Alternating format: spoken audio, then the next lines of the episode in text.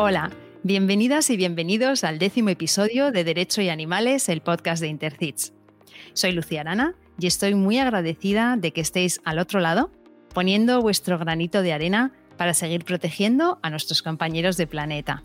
Ya son 10 episodios y estamos muy felices de la maravillosa respuesta que estáis dando a este proyecto. Gracias.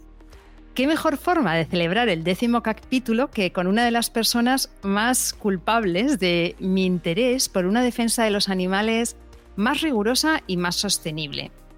Cuando yo empecé a informarme sobre activismo, ella, que es más joven que yo, ya llevaba años consiguiendo cambios reales para los animales en nuestro país.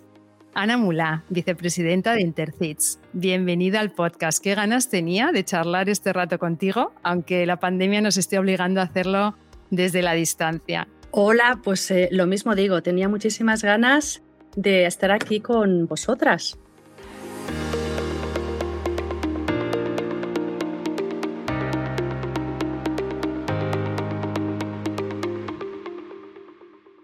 Ana, voy a intentar resumir tu bio, pero la verdad es que es un reto mm, total, porque tanto por una parte por la amplitud de tu trabajo como por la profundidad del mismo, ¿no? Has sido partícipe de todo lo importante que ha ocurrido en nuestro país a nivel de protección animal. Entonces, bueno, eres abogada, utilizas el derecho para defender a los animales, asesorando y colaborando con entidades administrativas, políticas, agencias intergubernamentales y también ONGs. Eres la asesora legal de la Fundación Franz Weber y vocal de la Comisión de Derecho Animal del Ilustre Colegio de la Abogacía de Barcelona.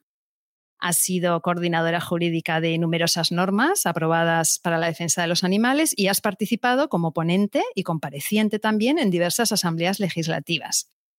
Fuiste coordinadora de algo muy, muy importante que es las acciones que impulsaron el pronunciamiento del Comité de los Derechos del Niño de Naciones Unidas para alejar a los niños de la violencia de la tauromaquia.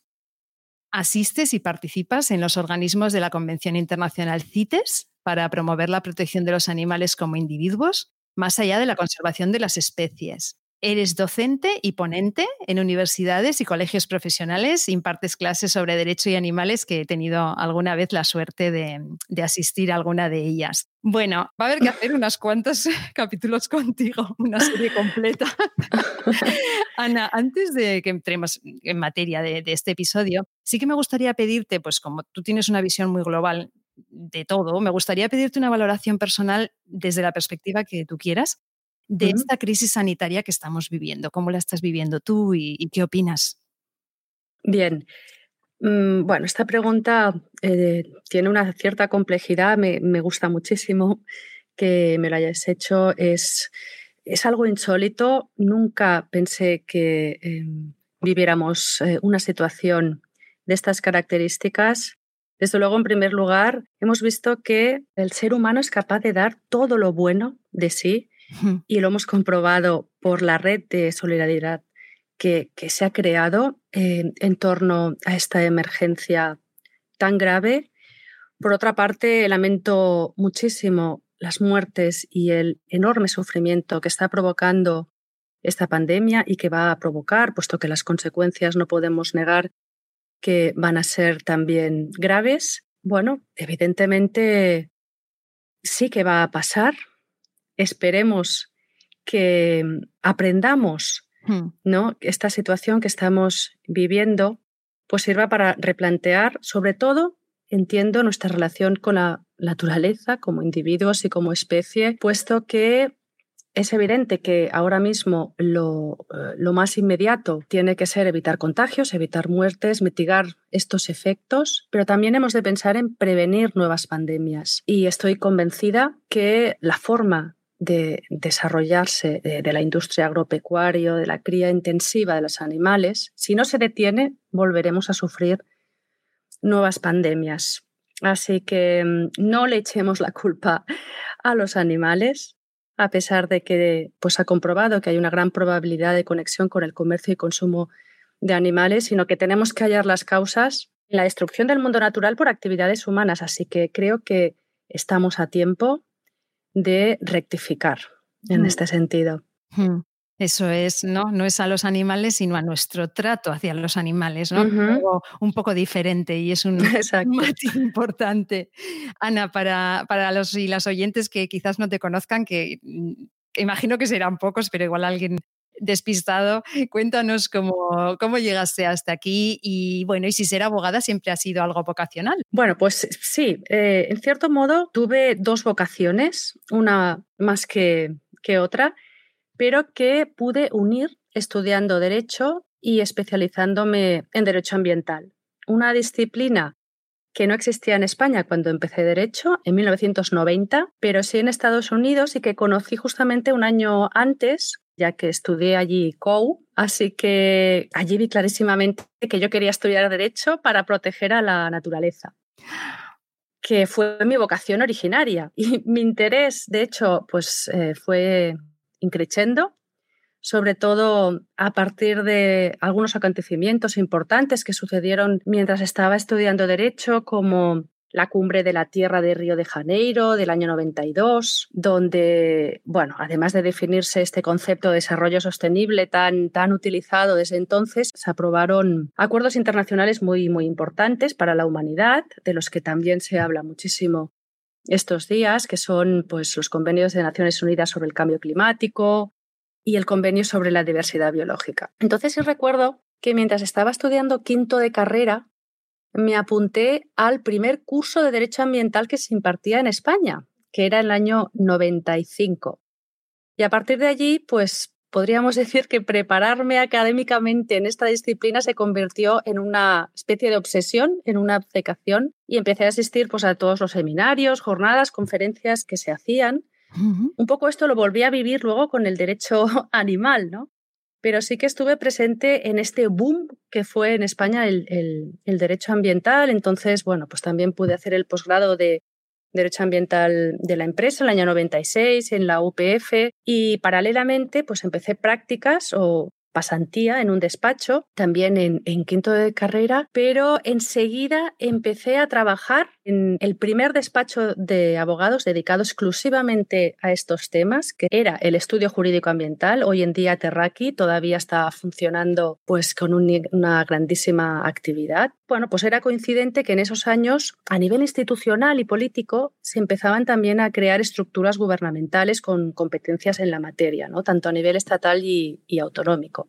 Y allí pude colaborar en la acusación particular que llevó al primer empresario español a la cárcel por delito ecológico en España.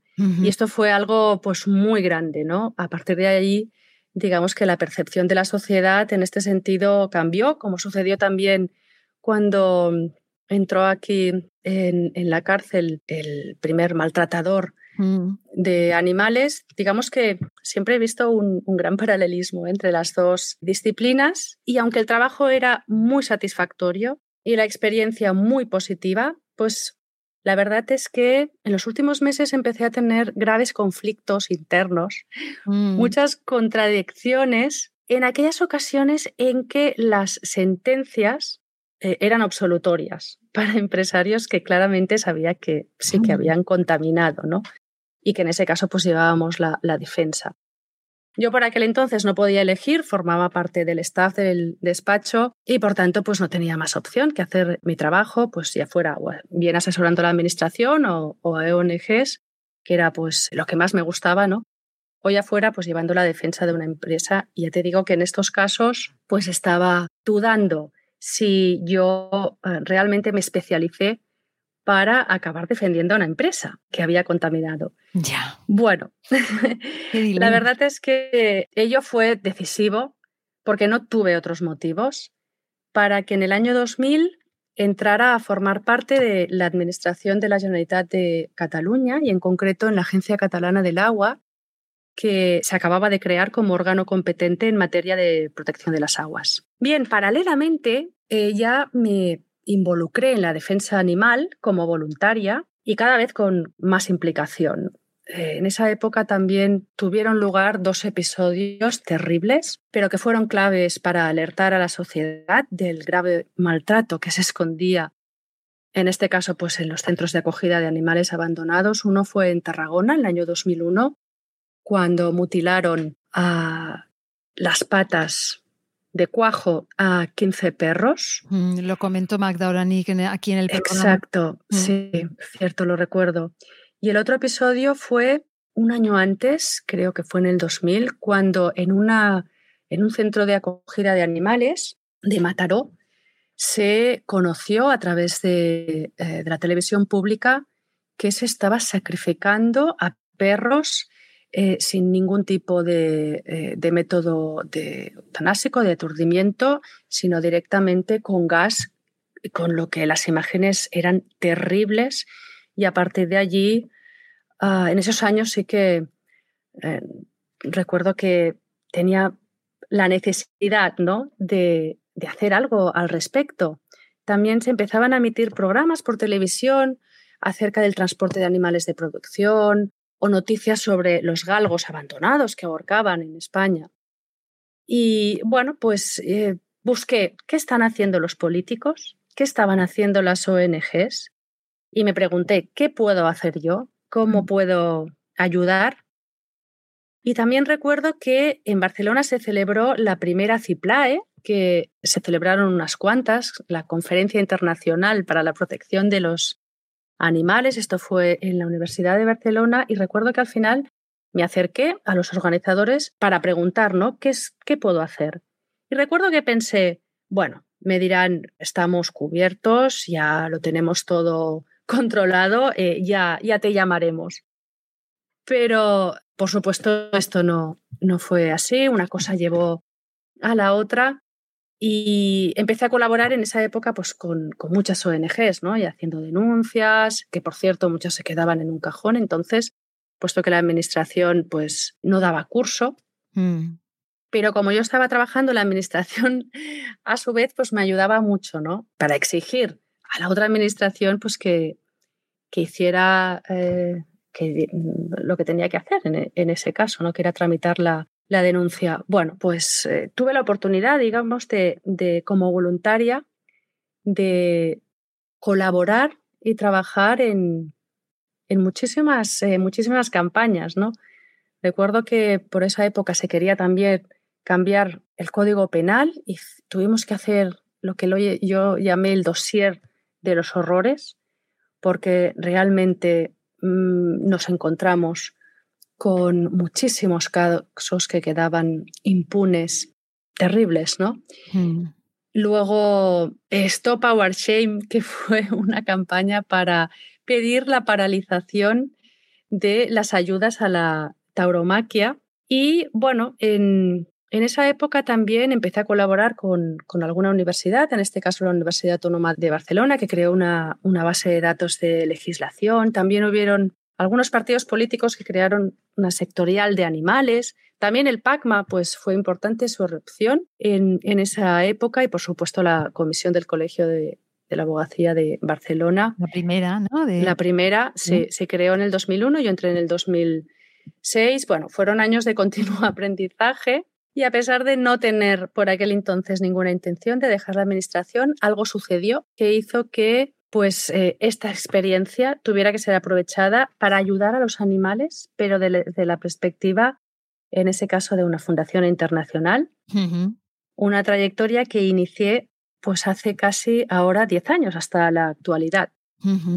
¿Y qué es lo que sucedió? No? Pues en el año 2008, un grupo de personas nos reunimos y planeamos hacer una iniciativa legislativa popular para abolir las corridas de toros en Cataluña. Ese plan resultó y en 2010 el Parlamento catalán, catalán aprobó la ley y esta circunstancia pues, hizo que finalmente mi trayectoria se reorientara hacia una dedicación exclusiva para los animales. Afortunadamente para nosotros. bueno, a partir de entonces las cosas cambiaron pues, radicalmente en el sentido que mi trabajo, ¿no? En esta labor, en esta batalla, pues tenía que ser mucho más fructífero y al menos pues eso he intentado desde entonces y mi actividad en un porcentaje muy alto se ha enfocado justamente en promover propuestas eh, legislativas. Y háblanos un poco de, los animales que, ha habido en tu vida, ¿no? Si ha habido alguno que te haya marcado especialmente. Bueno, a ver, siempre he convivido con perros y, gatos, o perros o gatos. no, no juntos, eh, por circunstancias, pero sí, han sido parte de mi vida y estoy convencida de que esta convivencia pues me ha hecho mejor persona. Hmm. Para los que tenemos el privilegio de convivir con animales, sabemos que, bueno, tenemos a nuestro lado la bondad infinita, ¿no? De estos hmm. seres que lo dan todo. No sé, podría poner muchísimos ejemplos, pero el sentir como un gato se sube sin avisar, se pone un milímetro de tu cara a ronronear, sin importarle lo que estabas haciendo, si estabas leyendo, estudiando, enviando en WhatsApp, viendo la tele. Bueno, eso es que no tiene precio. Y sé que es cierto que tuve algunas experiencias que me marcaron muchísimo. Yo además era muy, muy pequeñita. Eh, una, em, cuando ya en, en, un sitio de veraneo pude comprobar cómo vivían los animales de granja, los animales de producción, puesto que eh, mis padres tenían como amigos pues, a una empresa que tenía sobre todo muchas gallinas y a mí me impresionó mucho el hecho de que eh, no podían dormir, estaban chillando, tenían que eh, continuamente ¿no? pues, dar huevos. Esto es lo, es lo que nos explicaban. También tuve la oportunidad de ver esas cerdas con unas condiciones terribles de cautividad, con, con los cerditos al, lado, algunos muertos. Bueno, eso me impactó muchísimo. Era muy, muy pequeñita y seguramente influenció de manera, digamos, positiva. Y también hubieron dos episodios que brevemente me gustaría contar. Una tarde negra, que digo yo en mi infancia, fue cuando fui a la primera y única corrida de toros. Esto fue en un pueblo muy bonito de Castilla y León, pero sí que recuerdo que me impactó muchísimo ver cómo el, toro salía al ruedo, me pareció un animal bellísimo. Y el siguiente impacto es el recuerdo de la salida del picador a caballo, la visión esta de la puya. En ese momento, claro, no existía para mí la terminología taurina, pero lo que vieron mis ojos es una persona con sombrero, subida a un caballo, clavándole al toro una lanza y descargando todo el peso contra el animal. Yo tenía seis años, porque luego se lo pregunté a mi madre. ¿Y qué, qué edad tenía? ¿no? Porque lo, lo recuerdo perfectamente. Tenía. Eh, me impactó muchísimo ver la sangre, la expresión en el rostro de ese animal, ¿no? de, de estar sintiendo un dolor inmenso. Y sobre todo, no podía entender cómo nadie hacía nada para, para mm. defender al toro. Eso, bueno, me desbordó, empecé a llorar y de hecho me tuvieron que decir que todo era mentira, que el animal era de cartón. sí, sí, esto ha permanecido en mi memoria para siempre. Y luego, pues también nunca olvidaré, en, en otro pueblo costero, en este caso de Cataluña, un día apareció un perro, estaba herido, recuerdo un ojo fuera de órbita, iba cojo, en unas condiciones terribles. Y me acordé de la película La Dama y el Vagabundo, de aquella escena en que ¿no? los agentes municipales recogen a los perros, se los llevan a la perrera. ¿Para qué? Para matarlos. Y yo cuando vi ese perro me pareció terrorífico. Sentí que por poco que pudiera, pues no le iba a pasar eso, ¿no? Estamos hablando de, eh, de los años 70. Y al perro le llamé Chumi y bueno, pues pasó a ser el centro del universo de ese verano. Llegó el fin, tenía que volver al colegio, al invierno ¿no? de, de Barcelona.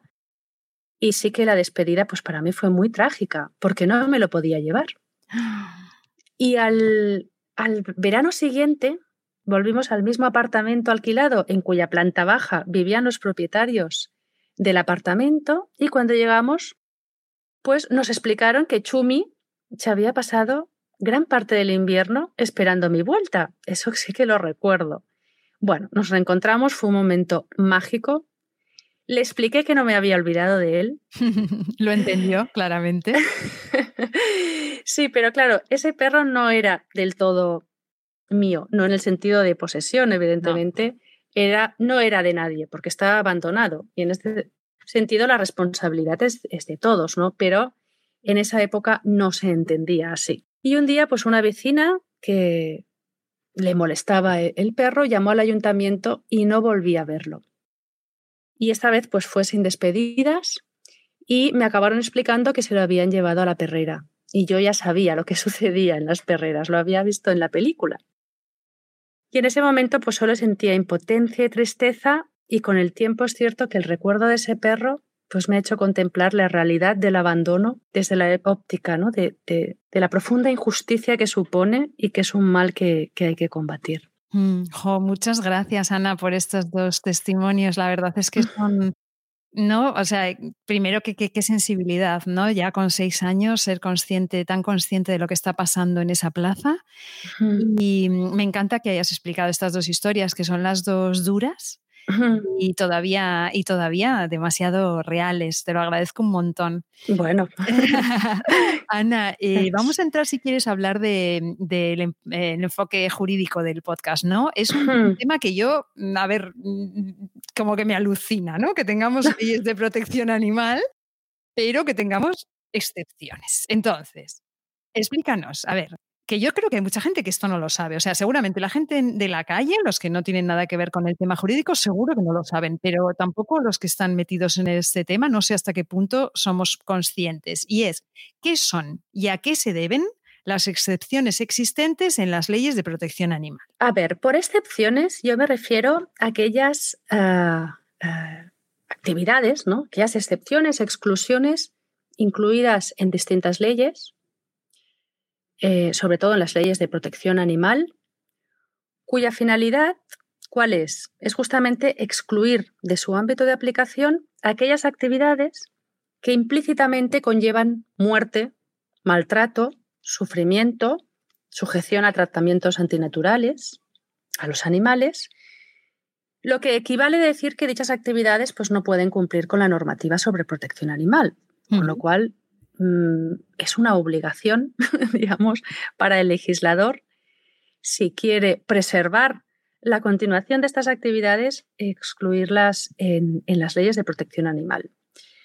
En algunos casos, ahora voy a poner muchos ejemplos, estas actividades se rigen por otras normas que, por supuesto, tampoco contienen ninguna consideración sobre protección animal. Como por ejemplo, este es el caso en que las leyes de protección animal te remiten a la legislación de las especies cinegéticas, la caza. Mm. No existe ningún estándar de protección animal en las leyes de caza, ni para los animales presa, ni para los animales utilizados em, para cazar, más allá de los, eh, los perros em, utilizados para cazar, mal dicho perros de caza, mm. que sí que están amparados por todas las leyes de protección animal a pesar de los intentos del sector cinegético, eh, esto todavía no es una, una excepción en ninguna ley. Bien, también tenemos las especies acuáticas en el ámbito pesquero y piscícola. Evidentemente es eh, otra actividad que no hay ningún estándar de protección animal. Los animales utilizados en espectáculos taurinos han tenido que excluirse de todas las, las leyes para posibilitar su continuación. O los animales usados en la colombicultura y colombofilia, que es esta actividad en la que se entrenan y compiten palomos deportivos, muy sangrante, muy cruel, por cierto.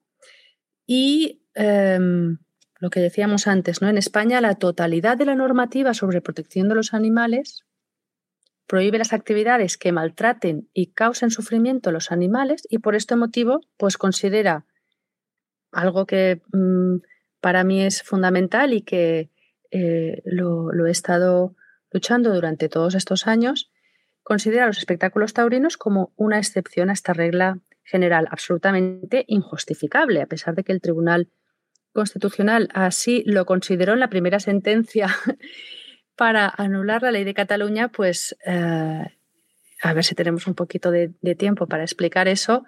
En la siguiente, que fue en la ley balear, digamos que eh, no entendió eh, esta, esta, doctrina, ¿no? Mm, contradiciéndose a sí mismo. Bueno, hay otros casos que excluyen del ámbito de aplicación actividades porque ya tienen una regulación específica sobre protección animal esto es cierto, pero que a su vez deja muchísimo que desear. Y además esta regulación también introduce asimismo excepciones, como puede ser el caso de Los animales para la experimentación y otros fines científicos se rigen por normativa propia. Luego explicaré la cantidad de excepciones que existen en, esta, en estas leyes. Los animales de producción también se rigen por leyes específicas mm, absolutamente insuficientes porque comprometen muchísimo igualmente el bienestar de los animales o los animales existentes en los parques zoológicos que también tienen su regulación específica y absolutamente también insuficiente para compatibilizar estas necesidades de bienestar animal de los animales cautivos ¿no? en estos lugares. Bueno, lo que me preguntabas de cuáles son las razones para excepcionar hmm. estas actividades de la ley, pues todas estas excepciones legales se deben todas a intereses tan controvertidos ¿no? como los que hacen referencia al eh, tema económico, laboral, cultural y, y religioso. Entonces, Ana, ¿a qué actividades concretas es a las que se aplican estas excepciones? Tendríamos que ir o recuperar el artículo 13 del Tratado de Funcionamiento de la Unión Europea, que si bien establece que los animales son seres sensibles o sintientes y que han de tenerse plenamente en cuenta las exigencias en materia de bienestar animal a la hora de formular y aplicar determinadas políticas de la Unión Europea, este artículo sí que establece una serie de limitaciones en forma de soberanía nacional porque dice que, a su vez, se han de respetar las disposiciones legales y las costumbres de los Estados miembros relativas a ritos religiosos, tradiciones culturales y patrimonio regional. En tradiciones culturales, por ejemplo, España se ha entendido que se encuentran no solo las corridas de toros, sino todos estos actos festivos con animales. Por ejemplo, un poquito más de concreción. La directiva que establece la protección de los animales en, explotaciones ganaderas establece expresamente que no se aplica a los animales destinados a participar en competiciones y actividades culturales o deportivas. Lo mismo sucede con el reglamento que regula la protección de los animales en el momento de su sacrificio o matanza, que también subraya mm. que no se aplicará en los acontecimientos relacionados con tradiciones culturales, actividades deportivas, esto incluye carreras, formas de competición. Y así, bajando diferentes niveles, encontramos que nuestra ley del 2007 sobre cuidado de animales también hace una excepción en este sentido, que no se aplica a espectáculos taurinos y a competiciones deportivas, muy amplio. El mismo Código Penal sabemos que prevé como conducta delictiva maltratar cruelmente a los animales, pero añade en espectáculos no autorizados legalmente. Y todas las leyes de las comunidades autónomas han encargado también de excepcionar un número de actividades encabezadas, es verdad, por las corridas de toros, pero otras consideradas deportivas, por ejemplo, el tiro al pichón, que es tan, tan cruel. Entonces, en España, las actividades culturales con animales comprenden, bueno, vamos a ver, los espectáculos taurinos, las peleas de gallos, los actos festivos con animales, gran variedad en España tenemos, con burros, con cerdos, incluido las matanzas públicas, con caballos, con patos, los circos con animales. Y en las actividades deportivas tenemos todas las modalidades de caza, porque eh, es una actividad deportiva, lo dice la legislación. Tenemos la pesca, la colombicultura o la colombofilia, que son estos eh, entrenamientos y competiciones tan crueles con palomas, la hípica, las carreras de caballos y de salto, tenemos el polo, el trineo con perros, el arrastre de piedras con bueyes y también équidos u otros bóvidos. Bueno, todas estas actividades, digamos que se encuentran excepcionadas de cualquier estándar de protección animal que establezcan las leyes. Aquí mm, tendríamos que matizar en el sentido que, por ejemplo, las peleas de gallos sabemos que están prohibidas en toda España, menos en dos comunidades autónomas que se pueden realizar Mm, con determinadas condiciones, pero que para ser coherente tendría que aplicarse una, prohibición y, eh, en todo el territorio español. Y luego tenemos lo que decíamos antes, ¿no? actividades religiosas. Esta es una cuestión también muy compleja, puesto que la legislación prevé una excepción a qué? Pues al requisito de aturdimiento para los animales sujetos a métodos particulares de sacrificio prescritos por ritos religiosos. Estamos hablando del halal o el kosher, ¿no? En este caso, pues determinadas comunidades religiosas pueden sacrificar a los animales sin aturdimiento. En España, por ejemplo, la ley 32-2007 lo dice bien claro, es una, es una excepción y ya hay muchos eh, Estados miembros de la Unión Europea que han eliminado estas excepcionalidades ¿eh? y no ha pasado absolutamente nada. Luego tenemos las actividades en las que se utilizan animales para experimentación y otros fines científicos. Aquí podemos ver que los órganos competentes, el legislador, ¿no? se han encargado de introducir muchísimas excepciones para procedimientos. Por ejemplo, esta legislación se encarga de garantizar la protección de los animales durante la experimentación. Evidentemente es una contradicción porque ya sabemos que el bienestar animal es altamente comprometido en, estos, en estas actividades, pero es que además, si bien en un principio, sí que recuerdo en el 2010, cuando, antes del 2010, se presentó un texto de la directiva de experimentación animal limpio, pues luego los lobbies empezaron a introducir ciertas excepciones que, se han quedado. ¿no? Por ejemplo, tenemos pues, que no se aplica para determinados métodos de eutanasia, condiciones de alejamiento, animales por ejemplo, que pueden ser utilizados excepcionalmente capturados en la naturaleza. Incluso nuestro Real Decreto del 2013 establece que se pueden utilizar animales donados de especies domésticas para experimentar eh, con ellos en carácter excepcional. O la utilización de primates. Bueno, sí. Entonces, ¿cuáles son esas excepciones? ¿no? ¿De qué estamos hablando? Bueno, pues es la legislación de, de experimentación habla cuando existe una necesidad esencial justificada por razones de salud humana, animal, graves amenazas para el medio ambiente, etcétera. ¿no? Absolutamente creo.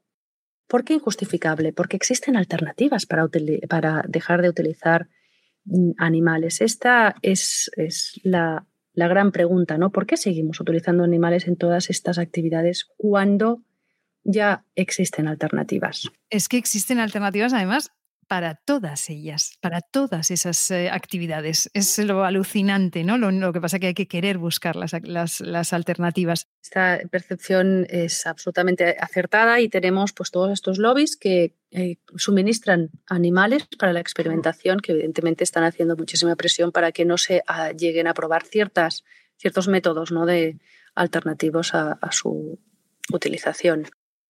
Bueno, tenemos actividades de control de la población eh, de, los animales, ya sea fauna urbana o animales de compañía, que, por ejemplo, ah. imaginaros, hay muchas leyes de protección animal que autorizan de forma excepcional, se dice, la armas de fuego para capturar a perros y gatos. Entonces, bueno, eh, o por ejemplo, incluso especies consideradas eh, invasoras, Ah, mal dicho, porque yo creo que es el ser humano ¿no? que tiene que reconsiderar ciertas actividades que han llevado a la proliferación de, eh, fauna, de, animales pues, que han sido eh, introducidos por el ser humano y que luego, pues, si están causando un daño al medio ambiente, desde luego mm, tiene que irse a la raíz y prevenir la llegada de estos animales y no luego pues permitir la erradicación, que esto es lo que dice la ley, erradicar cada uno de los, de los individuos a través también de, un control poblacional excepcional, dice, pero bueno, pues utilizando también eh, métodos que para nada se alejan muchísimo de los métodos éticos, ¿no? como podrían ser el control de su natalidad. Y tenemos, finalmente, quería también no olvidarme de qué sucede cuando la legislación ya no excepciona actividades, sino que excepciona grupos de animales, ¿no? Por ejemplo, tenemos dos casos muy claros. Uno es el artículo 337 del Código Penal, que deja fuera de la, de la protección penal a los animales que viven en estado salvaje. Esto está en, continuo, digamos que a raíz de algunos casos y además grabados en vídeo y ampliamente difundidos en redes sociales o medios de comunicación que han provocado una gran alarma y un gran rechazo social, pues em, hay una, un debate social que hace que esperemos en la próxima reforma del Código Penal pues esta, digamos, excepción global de estos animales pues se desaparezca de tal forma que, mm, bueno, mm, todos los animales estén amparados por el Código Penal. Yo no sé si recuerdas, Lucía, en estos últimos años cómo, bueno, vimos un hombre que golpeaba, ahogaba y mataba a un jabalí, o ese jabalí mm, que fue despeñado por unos excursionistas, o em, un cazador que lanzaba por los aires a, un zorro y, lo pisoteaba y lo acababa eh, matando. Bueno, pues esta excepción provoca que estos animales puedan ser brutalmente maltratados únicamente porque no están protegidos por leyes que están catalogados como especies protegidas y que viven en, en estado salvaje. Entonces, esta excepción es absolutamente injustificable y tendríamos que considerarla en la próxima, en la próxima reforma. Y además es una reforma de mínimos. Estos animales son considerados por la ciencia también como seres dotados de sensibilidad. No hay ninguna razón ni ética, ni legal, ni científica para discriminarlos. ¿no? Y luego, nada, en Galicia también mm, de forma injustificada se excluyó a los equidos em, en su ámbito de aplicación, puesto que también hay muchísimos intereses ¿no? económicos para excluirlos, pero la ah. noticia pues, bastante mm, de interés es que el defensor del pueblo, en el último informe que se publicó hace unos días, pues ha considerado que, por ejemplo, la muerte de equidos salvajes que anualmente protagonizan estas, eh, estos espectáculos que se llaman rapas das bestas, pues ha dicho expresamente que también se les tendrían que aplicar las normas de protección y bienestar animal. Y esto ha sido muy importante. Muy, muy importante, sí, sí, ese informe sobre el que has escrito estos días. Muy, muy importante, Ana. Desde fuera, que hay, parece que hay más excepciones que, que ley, ¿no? Es como, vale, protegemos a los animales, pero no, en realidad estáis casi, casi, casi, casi todos, en casi todas las situaciones, desamparados, ¿no? Entonces, yo no sé, a ver, ¿cómo, cómo, cómo se puede ¿Cómo se puede solventar esto? ¿no? Y mm, bueno, explícanos, o sea, no sé si a veces es quitar la excepción, no sé si sería posible prohibir actividades, claro, los activistas animalistas queremos mm, que se prohíban las cosas que hacen daño, ¿no? Probablemente. O, mm, o, es viable acudir a, a, regularlas, las actividades. Bueno, explícanos un poco qué, ¿Qué posibilidades tenemos? Bueno, pues efectivamente, a pesar de que existen estas excepciones, pues sí que se han llegado a eliminar. Tenemos un caso muy reciente como fue el toro de la Vega. El toro de la Vega se prohibió en el 2006 a partir de un decreto ley suprimiendo esta excepción que contenía el reglamento de espectáculos taurinos populares de Castilla y León del año 1999. Las corridas de toros en Cataluña también se prohibieron, eliminando la excepción, a pesar de que luego pues, el Tribunal Constitucional consideró por razones que mm, estamos en absoluto desacuerdo, lo digo con todo respeto a este tribunal, pero que no podemos compartir, como es el hecho que las comunidades autónomas no tienen competencias eh, sobre espectáculos públicos o, cultura, pero no han vuelto a celebrar corridas de toros en Cataluña. Y es cierto que ah. las excepciones se han de eliminar. ¿Cuándo es posible eliminarlas?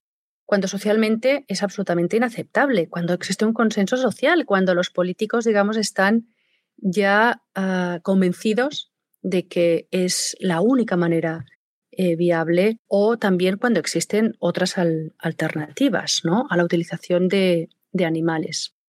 O también cuando una regulación es incompatible con el bienestar animal. Tal es el caso de la prohibición de utilización de animales en circos. Por ejemplo, en Cataluña, que fue la primera comunidad autónoma donde se prohibieron circos con animales, pues yo recuerdo que todo el debate durante la tramitación se enfocó en rechazar una regulación que es lo que los sectores los, eh, del circo propusieron en sus eh, comparecencias, ¿verdad? Y finalmente, pues esta regulación eh, se, rechazó, puesto que yo, por ejemplo, estudié otras regulaciones existentes en, en la Unión Europea y nos dimos cuenta cómo era inaceptable, por ejemplo, regular la forma en que las cadenas de los elefantes tenían que ser acolchadas o la forma en que se podía utilizar un, gancho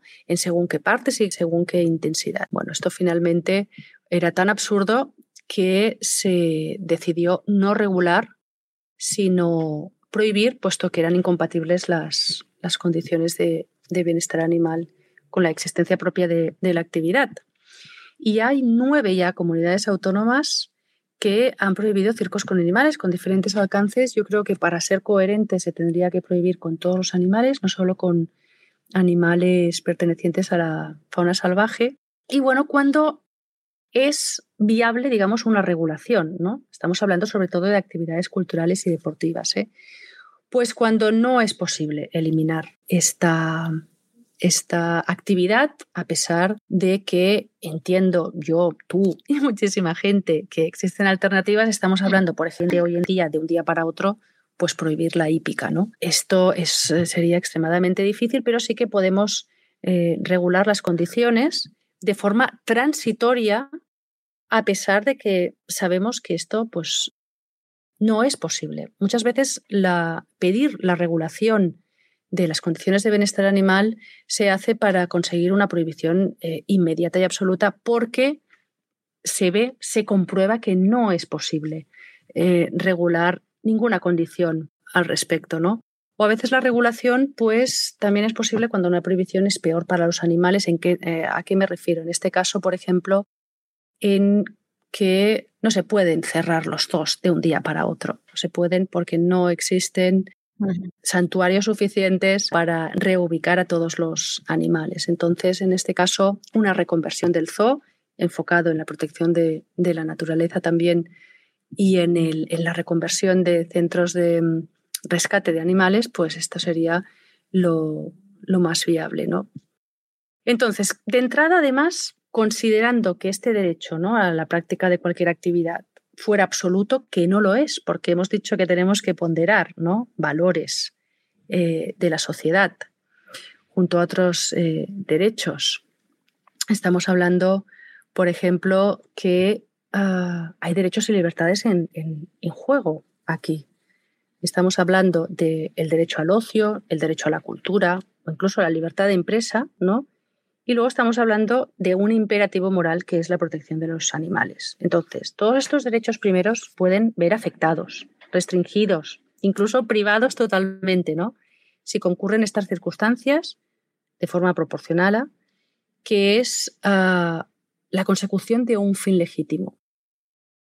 La, el lograr un interés superior, que es la protección de los animales y vivir en una sociedad también libre de, de violencia. Yo creo que son absolutamente legítimos estos fines que permiten la prohibición de todas estas actividades, prohibición, transformación, reconversión, al fin y al cabo, una desaparición. Y entonces, Ana, ¿qué pasa, por ejemplo, con las especies eh, que están amenazadas? ¿Qué, qué, qué pasa con ellas? Bueno, pues en este caso hemos visto que tampoco quedan fuera de las excepciones. Voy a poner unos, unos cuantos ejemplos. Em, por ejemplo, vamos a, la mayor, todos conocemos la, yo no sé si lo recuerdas, que la Comisión Ballenera Internacional en el año 82 aprobó una moratoria. Sí. Ah, en el año 82. Esta moratoria sigue en vigor.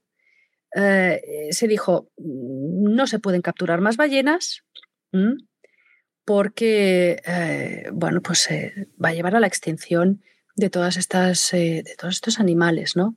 Entonces, ¿qué sucedió? Que se permitió que cualquier gobierno pudiera conceder un permiso especial que le autorizara a matar, a capturar ballenas, que decía si era efectos de investigación científica. Bueno, pues países como Japón, Islandia o Noruega, pues llevan años eludiendo esta moratoria, justamente motivos científicos que no son tal.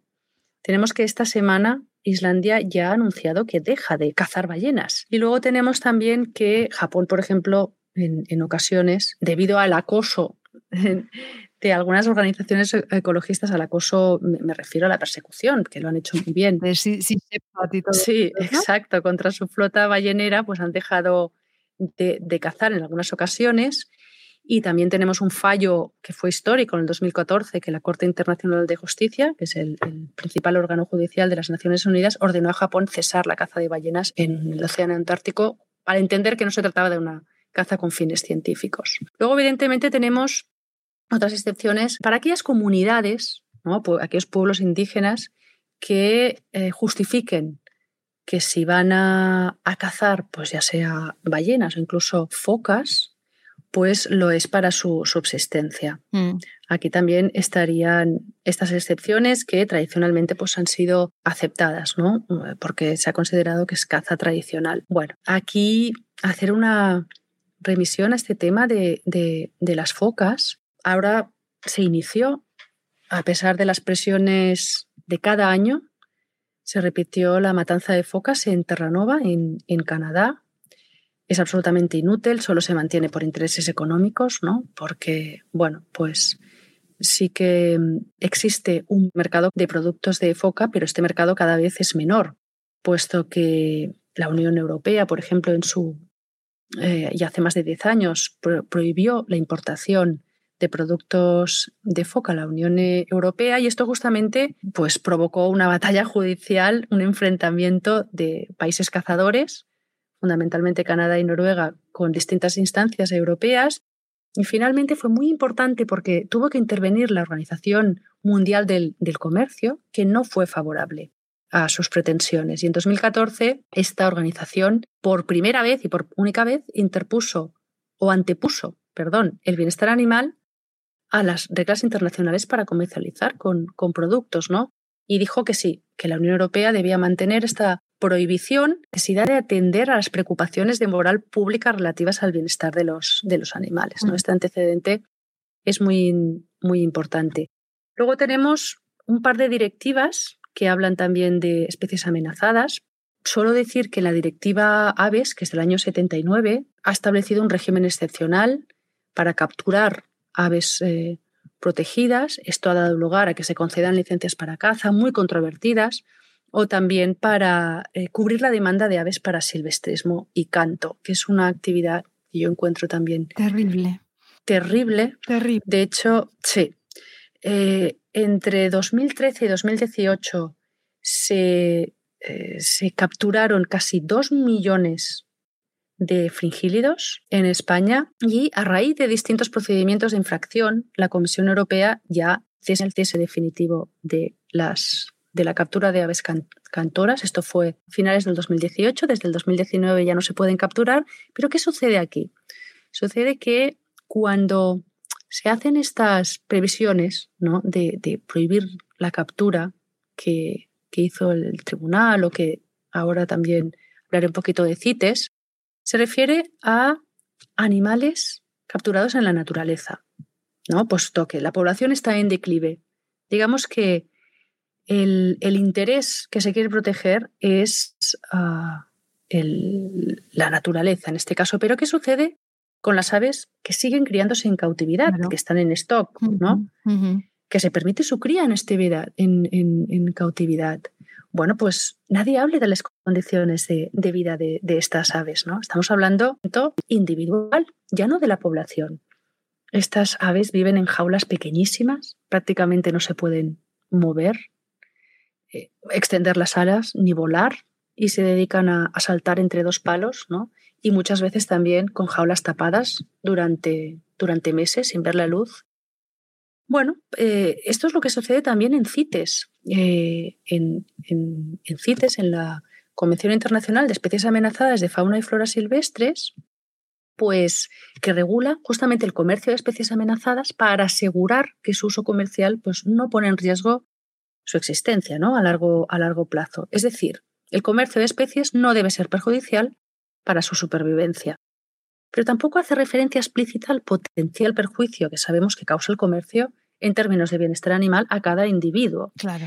Entonces, cuando eh, cites, eh, por ejemplo, cuando yo estuve en, ah, en Bangkok o en, en, Sudáfrica en 2013 y en el 2016, vi cómo eh, pasaban al apéndice 1, esto quiere decir que se prohíbe totalmente la comercialización de las especies, de, por ejemplo, recuerdo el loro gris, ¿no? sumamente mm, comercializado y, explotado como animal de compañía, además un animal muy, muy inteligente.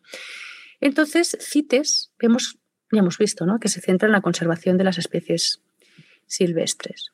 De modo que lo que dice la Convención Internacional es que se prohíbe la captura en, en la naturaleza de estos individuos para eh, ser comercializados, pero automáticamente cuando se sube al apéndice 1 quiere decir que se pueden seguir criando en cautividad porque pasan al apéndice 2, es decir, pueden seguir comercializándose con determinados permisos, ¿no? Hay muchos animales que es verdad que no, que no permiten por su propia naturaleza ser criados en cautividad, pero otros, otros sí. Entonces creo que esto eh, bueno, pues merece una, quizá una reflexión. Una reflexión, sí, sí, desde luego. Para que CITES pues amplíe eh, su, su, ámbito de aplicación a, todos estos mm, animales. Sí que es cierto que hay algunas resoluciones que hablan de la cría en, cautividad, de que eh, sea no cruel, pero no hay absolutamente ningún control y no ha ido más allá, CITES, y esto es lo que también estamos intentando a, a, aparte de, prohibir de forma definitiva, ya sin ninguna excepción, la exportación de, elefantes a los zoos y, circos del, mundo, porque este es otro problema. Y es que CITES siempre ha entendido que, como una excepción, considera a los zoológicos que su finalidad no es comercial. Ya. No es comprar y vender animales, sino que se utilizan con fines científicos, educativos y de conservación. Sí. Esto es un grandísimo problema. Eh, insisto que en la última conferencia de las partes, que se celebró ahora en Ginebra en el 2019, en agosto, eh, logramos ¿no? Mm, prohibir la exportación del comercio de, elefantes de África hacia otros lugares del mundo con estos fines ¿no? de, cautividad, de circos y zoológicos. Pero pasó algo, y es que mm, se estableció una excepción. ¿Cómo no? Pero esta excepción, esta excepción ya hemos visto que sí que es absolutamente inefectiva en el sentido de que no se puede cumplir. Es lo que decía antes. Tenemos que ceder a una regulación parcial para que se entienda que, no es posible. Y, y, de hecho, bueno, pues esperemos que los últimos elefantes del mundo que fueron exportados fueron los que se hizo una exportación en octubre porque todavía no estaba en vigor las medidas adoptadas en agosto, pero sabemos que fueron, fueron los últimos, ¿no? Sí, sí, qué emoción, ¿eh? Qué emoción aquello. Ahora me estoy, me estoy acordando cuando lo estás contando. Entonces, Ana, bueno, con todo lo que has vivido, todo lo que sabes y a veces, mm, bueno, yo me quiero creer que hemos avanzado mucho en estos últimos años en tema de protección animal.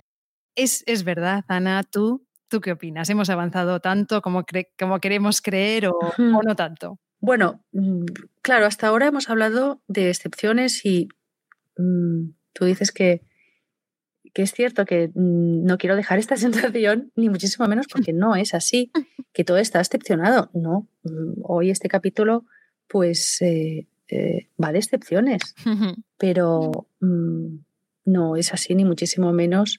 Y la respuesta a tu pregunta, tajante y categóricamente, pues tiene que ser y es que eh, afirmativa. Se ha avanzado, se ha progresado muchísimo en todos los ámbitos. Bueno, esta es mi, mi visión desde el punto de partida de mira de 25 años atrás, aproximadamente. Otra persona que acorte este periodo probablemente tendrá una apreciación distinta y no digamos las personas, pero en el sentido contrario, que tiren todavía más lejos, ¿no? Que la percepción será mucho mayor de que se ha avanzado muchísimo, muchísimo. ¿Y qué ha sucedido? Que em, esa trayectoria pues nos está pasando factura, en el sentido que, bajo mi punto de vista, hace algunos años hemos entrado en una fase de fuerte resistencia por parte de los sectores afectados que se han visto perjudicados ¿no? por esta evolución social que ha tenido repercusiones en la aprobación de la legislación, en la emisión de resoluciones judiciales muy innovadoras, en reacción. Y aquí está la prueba de que sí que se ha avanzado. Eh, muchísimo. Eso es, eso es muy buena, muy buena reflexión. Ocurre con todos los movimientos sociales y con todos los progresos, ¿no? Siempre está la parte más reaccionaria que ve sus privilegios puestos en riesgo y dice a mí no me vais a quitar esto, ¿no? Entonces, claro, eso es cuando estás, claro, es cuando estás de verdad cambiando cosas. Así es, así empiezan a ver, ¿no? Antes como que no, se nos veía y de pronto, pues sí se nos, se nos ve, ¿no? Sí, sí, hay, hay muchas, hay, hay, muchos ejemplos. Eh, además, y, y es que ahora tenemos que dedicar mucho tiempo para mantener sí, eh, lo, ganado, ¿no? Em, sí, a ver, eh, y respecto a estos avances, evidentemente tenemos que ser críticos. Los estándares de protección han aumentado muchísimo, pero antes lo hemos dicho, el bienestar de los animales sigue estando muy comprometido. Desde luego, es insuficiente y no nos podemos confirmar. No estamos contentos, ¿no? Pero la protección de los animales es una lucha estratégica y de largo alcance, en la que siempre tienes la sensación, además, de que está todo por hacer, pero como se lleva a cabo en el marco de una sociedad que, que también exige cada vez más, pues esto lo tenemos a nuestro favor, digamos, ¿no? Y además también conocemos, digamos, los factores o las circunstancias que hace que no se avance tan rápido. Con lo cual tenemos que atacar también la raíz del, problema y que ya sabemos que es sobre todo una falta de educación. Sí, así que mm, quizás el peor de los obstáculos, ¿no? Eh, que hace que eh, la sociedad se mantenga a veces indiferente. Sí, bueno, a eso queremos contribuir, ¿no? Desde Intercit y desde este tipo de, plataformas y desde este tipo de iniciativas como lo que hacemos hoy, ¿no? A que la gente entienda mejor lo que pasa y pueda también combatirlo desde, desde mayor conocimiento, ¿no? Y Ana, a las personas que quieren defender mejor a los animales, que, que nos están escuchando, desde el ámbito legal o desde igual desde otros ámbitos, no lo sé. ¿Qué consejos les darías? Bueno, pues eh, mm, muy humildemente y, desde el punto de vista general, lo, que decíamos, ¿no? Ahora justamente, yo creo que conocer la verdadera situación de los animales, me refiero a las situaciones de maltrato, de desamparo, ¿no? En, eh, aquella situación que intenta ocultar o negar pues, los grupos de interés, aquella que no sale en los medios de comunicación o tampoco se enseña en los colegios, a mí me ayudó muchísimo conocer la, hmm. situación, aunque es muy duro, ¿no? Pero a mí pues, me ayudó muchísimo también conocer los argumentos de los que se valen los que utilizan animales, ¿no? Para escudarse justamente y continuar con, con sus actividades. También me ha ayudado a, a, combatir estas injusticias, ¿no? Yo creo que te vuelves más fuerte y por lo tanto, pues eh, si conoces la situación, eh, puede ser más, más eficaz, no solo en rebatir los argumentos, sino en, tener un, mayor conocimiento, entendimiento. Y a partir de allí, bueno, pues tomar varias, varias posturas. Eh, una vez lo conoces, has de ser consecuente. Entonces, con toda esta información, ¿qué haces? Yo creo que puedes ayudar muchísimo eh, transmitiendo, comunicando a tus familiares, amigos, pues eh, cuál es el, verdadero alcance de también de maltrato a los animales, pero evidentemente mm. con una actitud constructiva, ¿no? Eh, siempre ofrecer alternativas. ¿Qué puedes hacer para contribuir a mejorar la vida de los animales, ¿no? Pues, por ejemplo, pues puedes adoptar un animal en lugar de comprar, comprarlo o eh, si vas de viaje, pues no te subas a un, elefante. Hay millones de ejemplos, ¿no? Puedes ofrecerles, eh, en lugar a veces de, señalar y ya está, sino cómo puedes ayudar, ¿no? Pues de, muchísimas maneras, ¿no? Denunciando una situación ilegal, rescatando a un animal, ir a una protectora y, ofrecerte a, a pasear a los perros. Bueno, yo creo que teniendo siempre la convicción de que hagas lo que hagas, es positivo. Te puede parecer poco, pero si no lo haces tú, eso, ¿no? Esa concreta acción, pues igual no lo va a hacer nadie para ese animal. Y también si no consigues tu propósito, ya sea cual sea, pues tampoco es un fracaso, porque en la protección de los animales es que no hay retroceso. porque por suerte, por desgracia, habrá muchas más oportunidades para ayudar a los eh, animales. Otra cuestión que a mí me ayudó para defender mejor a los animales es también conocer cuáles son tus habilidades, por consiguiente, cuáles son tus limitaciones, ¿no? Ya sea por aptitud o también, sobre todo, por motivos de tiempo. Yo creo que hay que preguntarse, ¿qué puedes hacer? ¿Cuál es tu nivel de implicación? ¿Qué quiero hacer, ¿no? Para que las acciones sean el máximo de eficaces. Hay otro tema y es nuestro poder y responsabilidad también como consumidores. Ahí tenemos una gran responsabilidad. Podemos elegir qué consumimos, ¿no?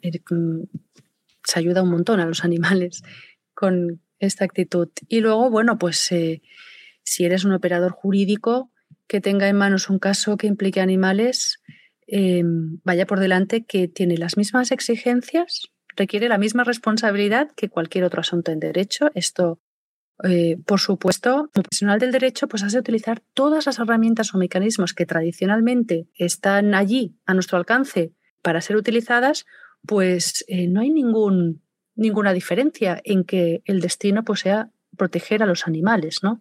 Hay además argumentos súper sólidos para encauzar situaciones de, de maltrato, algo que también creo que debe ayudar mucho, al menos eh, yo lo he utilizado continuamente, es conocer también esos principios que rigen la actuación de los poderes públicos, porque al fin y al cabo tienen que ser nuestros aliados, ¿no? Tenemos que interactuar con ellos, participar eh, con todos los derechos amplios que se reconocen en la legislación ya sea a través de la confección de una ordenanza o a través de la solicitud de ayudas en presupuestos participativos. Em, tenemos que, que acercarnos a las autoridades, ¿no? Que, que tienen la responsabilidad de aplicar eh, la legislación. Entonces, pues hay muchísimos mecanismos que, que están allí. Por ejemplo, la iniciativa ciudadana para modificar la ordenanza de Barcelona del Zoo de, de, Barcelona fue a través de una iniciativa ciudadana. O, por ejemplo, mm, una estrategia que nos ha funcionado también muy bien es cuando se acercan las elecciones, pues poder influenciar tanto en el diseño del programa electoral como en exigir acuerdos preelectorales para que los partidos políticos se comprometan a determinadas acciones legislativas durante eh, su mandato como expertos también eh, tenemos que participar en aquellos órganos consultivos de las administraciones públicas que se hayan creado. Cada vez se crean más, ¿no? Oficinas, comités. De hecho, es una cuestión ah, importante, es un indicador de la importancia de la protección de los animales ¿no? en un territorio en cuestión. Y también debemos participar en los trabajos preparatorios para la aprobación de normas. Se puede hacer de muchas maneras, ya sea presentando alegaciones, ya sea acudiendo a reuniones con los políticos para que promuevan nuevas leyes o, por ejemplo, algo que hemos hecho en ocasiones, pedir la paralización de iniciativas legales terribles para los animales. ¿no? Entonces, podemos aportar todos estos argumentos que como expertos debemos conocer, evidentemente.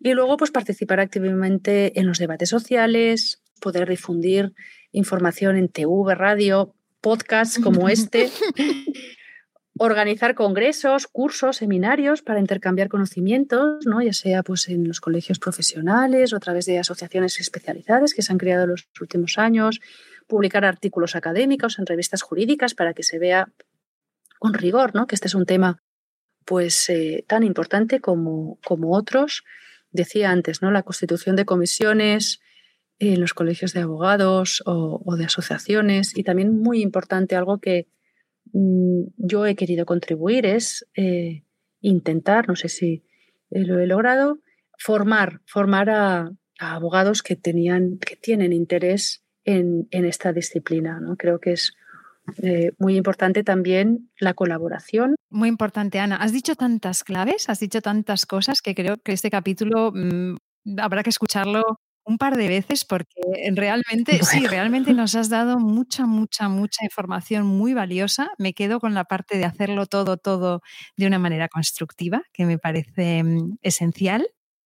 Eh, todo lo que has dicho, desde todos los aspectos que has, que has mencionado, tanto desde, desde la gente, el público en general como los operadores jurídicos. Colaborar, colaborar unos con otros y hacerlo de una forma constructiva me parece una pasada. Ana, en un par de frases, que es una pregunta que os hago a todos siempre y es poco para dejarlo en la, en la mente, ¿por qué, según Ana Mulá, debemos proteger a los animales? En una frase sería porque no encuentro ninguna razón para no hacerlo, pero sí que es una obligación ética de justicia. Incluso podría ser la primera urgencia ética para muchas eh, personas.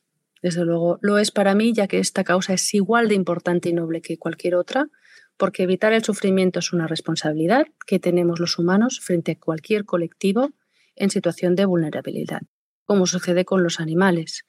Y es esta condición de los animales los que les hace merecedores de protección.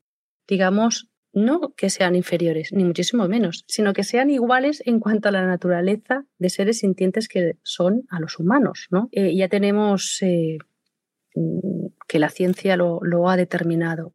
Por eso son tan importantes los avances normativos, ¿no?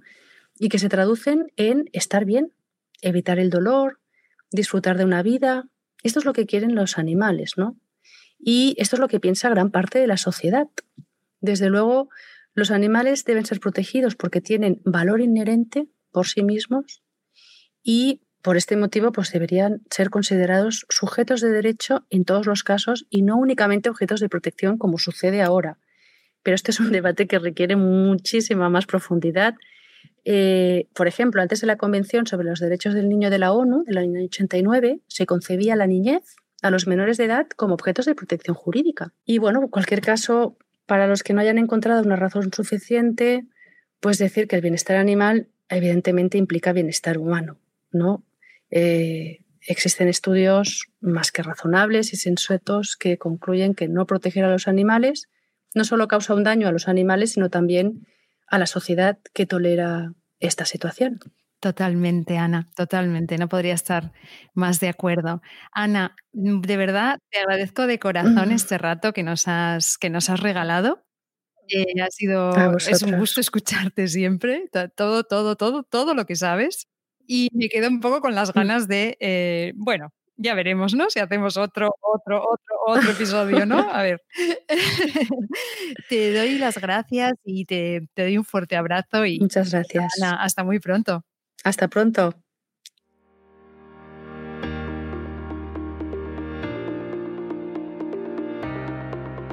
Estoy segura de que habréis aprendido muchísimo con Ana. Yo siempre lo hago. Y de verdad os doy las gracias de nuevo por acompañarnos y apoyarnos siempre. Cuidaos mucho, poneos las mascarillas, seguid siendo responsables durante la desescalada. Recordad que poder salir no significa que estemos obligados a hacerlo. Y ya sabéis, nuestros compañeros de planeta, tanto humanos como no humanos, como dice Ana, nos necesitan fuertes y bien informadas para poder estar a la altura del tiempo que ha llegado, el tiempo de los derechos de los animales.